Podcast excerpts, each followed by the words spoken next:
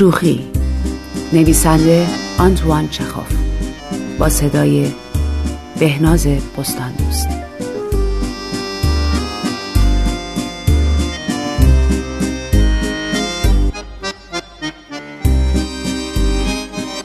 ظهر یک روز آفتابی زمستانی اما سرد و سوزان نادیا بازو به بازوی من انداخته بود.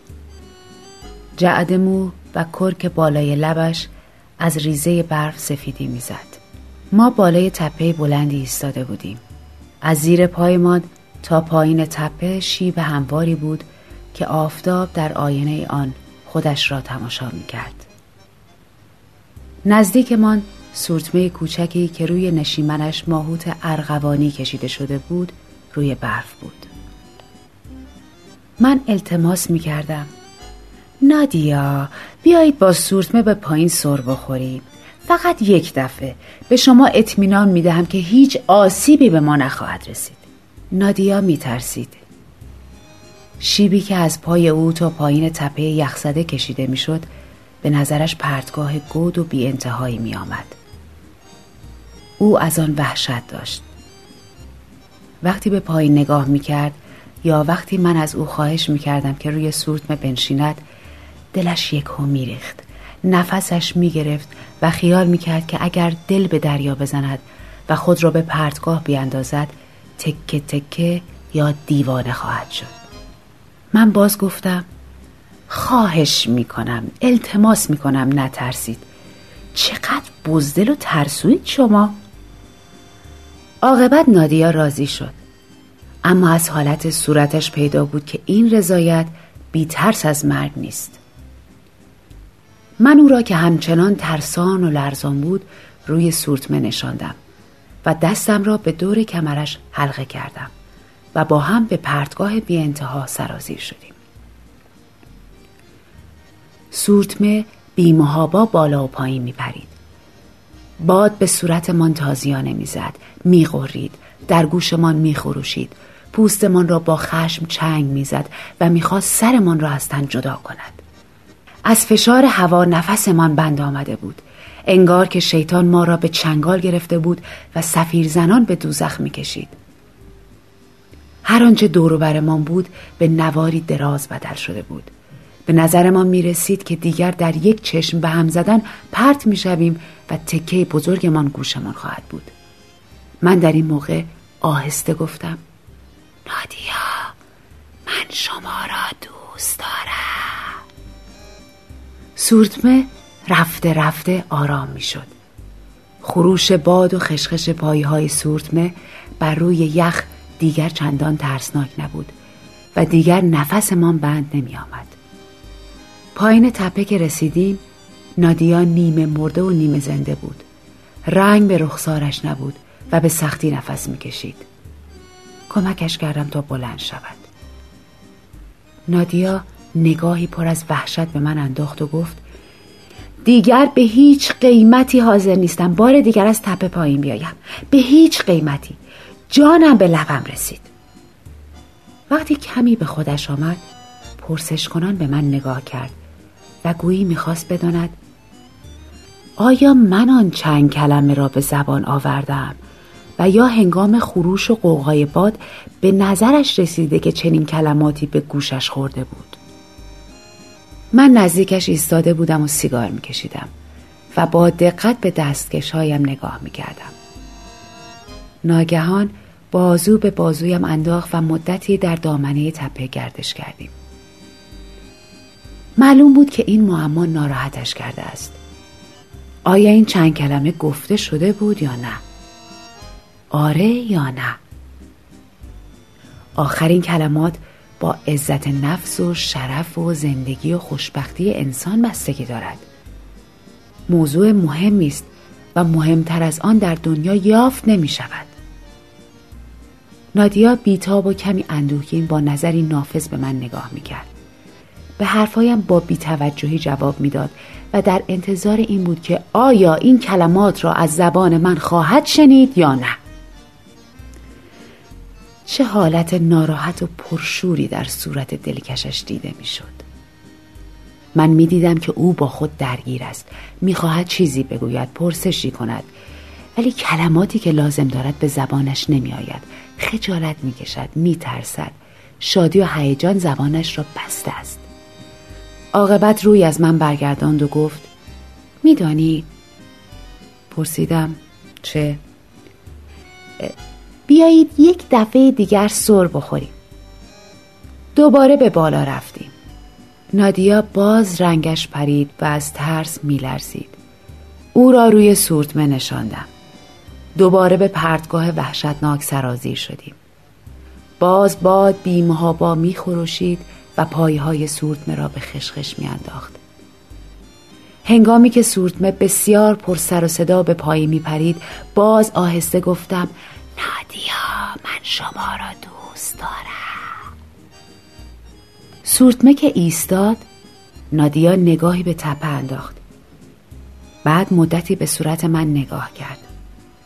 صدای بیزوق و شوق مرا سنجید و در سراسر وجودش حتی در دستکش و کلاهش نیز حالت بحت و حیرت دیده می‌شد و گویی از خود می‌پرسید عجیب است یعنی چه؟ چه کسی این کلمات را بر زبان آورد؟ او یا اینکه به نظر من اینطور رسید؟ این معما او را سخت ناراحت و از خود بیخود کرده بود. بیچاره دخترک نمی‌دانست به حرفهای من چه جواب بدهد. صورتش گرفته و ناراحت به نظر می رسید نزدیک بود به گریه بیفتد. گفتم بهتر نیست دیگر به خانه برگردیم؟ سرخ شد و گفت من از این بازی خوشم میآید. نمی‌خواهید یک بار دیگر سر بخوریم عجبا. از این بازی خوشش میآید. در صورتی که وقتی روی سورتمه نشست مثل دوباره پیش رنگش پریده و لرزان بود و از ترس به دشواری نفس می‌کشید.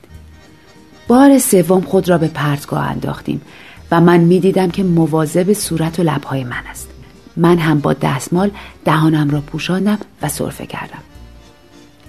وقتی به کمرکش شیب تپه رسیدیم از فرصت به دست آمده استفاده کردم و گفتم نادیا من شما را دوست دارم. باز هم این راز برایش آشکار نشد. دیگر چیزی نمی گفت و در فکر بود. از آنجا به سمت خانه حرکت کردیم. نادیا آهسته راه می رفت و رفته رفته قدمهایش کندتر می شد و در انتظار بود که آیا این کلمات را از زبان من خواهد شنید یا نه. من احساس می کردم که روحش در رنج است و چقدر به خودش فشار می آورد که این گفتار از زبانش نپرد که آخر چطور ممکن است که این کلمات را باد گفته باشد؟ من نمی‌خواهم که این کلمات گفته باد باشد. صبح روز بعد یادداشتی به من رسید. اگر امروز به سرسره بازی می روید مرا هم همراه ببرید. نادیا.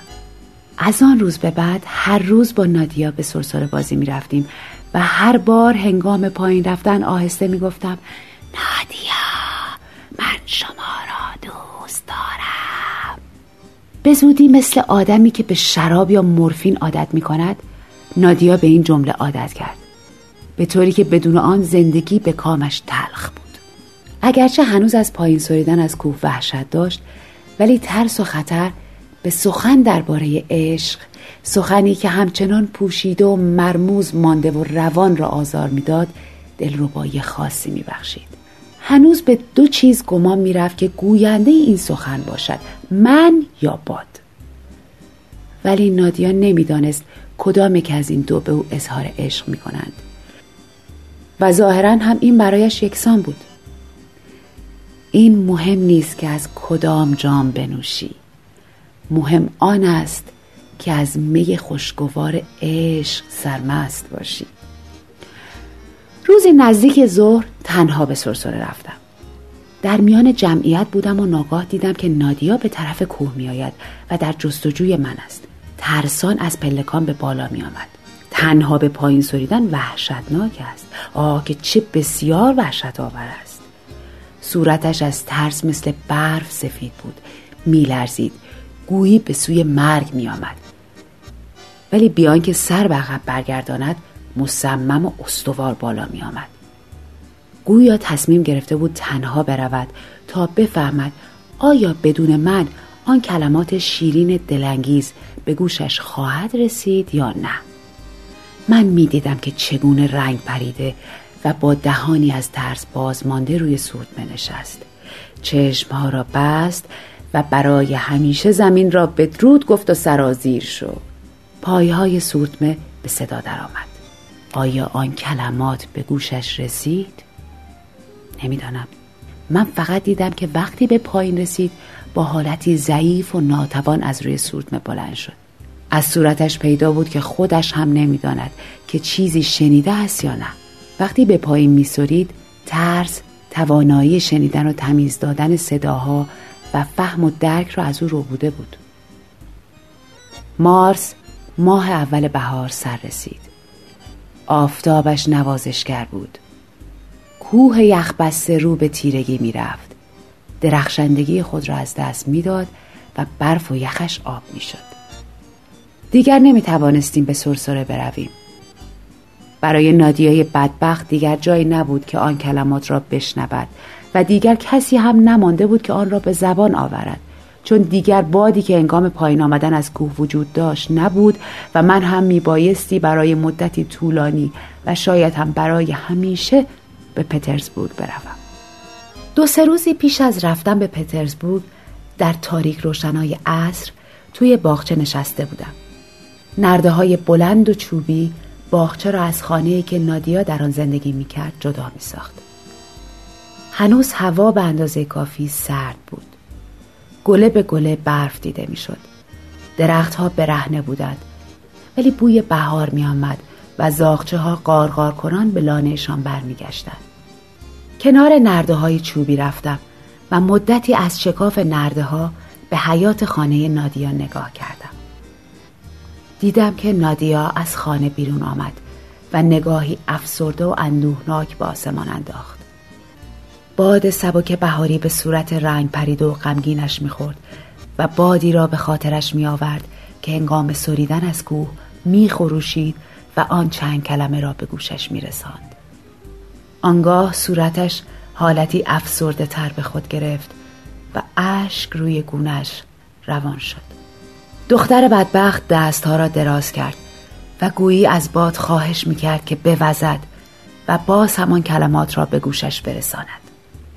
و من همین که بادی به وزش درآمد آهسته گفتم نادیا من شما را دوست دارم. پروردگارا ناگهان به نادیا چنان حالتی دست داد که فریاد کشید. صورتش از خنده شکفته شد. دخترک خوشدل و خوشبخت و زیبا دستهایش را به سوی باد درازتر کرد. من برای جمع جور کردن وسایلم به خانه رفتم. از این ماجرا مدتها میگذرد. نادیا حالا ازدواج کرده است. دبیر دفتری اشرافی را به شوهری انتخاب کرده یا برایش انتخاب کردند و از او سه فرزند دارد. رفتن به سرسره و شنیدن از باد وقتی که می گفت نادیا من شما را دوست دارم را هنوز فراموش نکرده است. و این داستان شورانگیزترین و زیباترین و هیجان انگیزترین یادمان زندگی اوست. و حالا که من دیگر پیر شدم هیچ نمی‌دانم برای چه آن جمله را می گفتم و برای چه آن شوخی را می کردم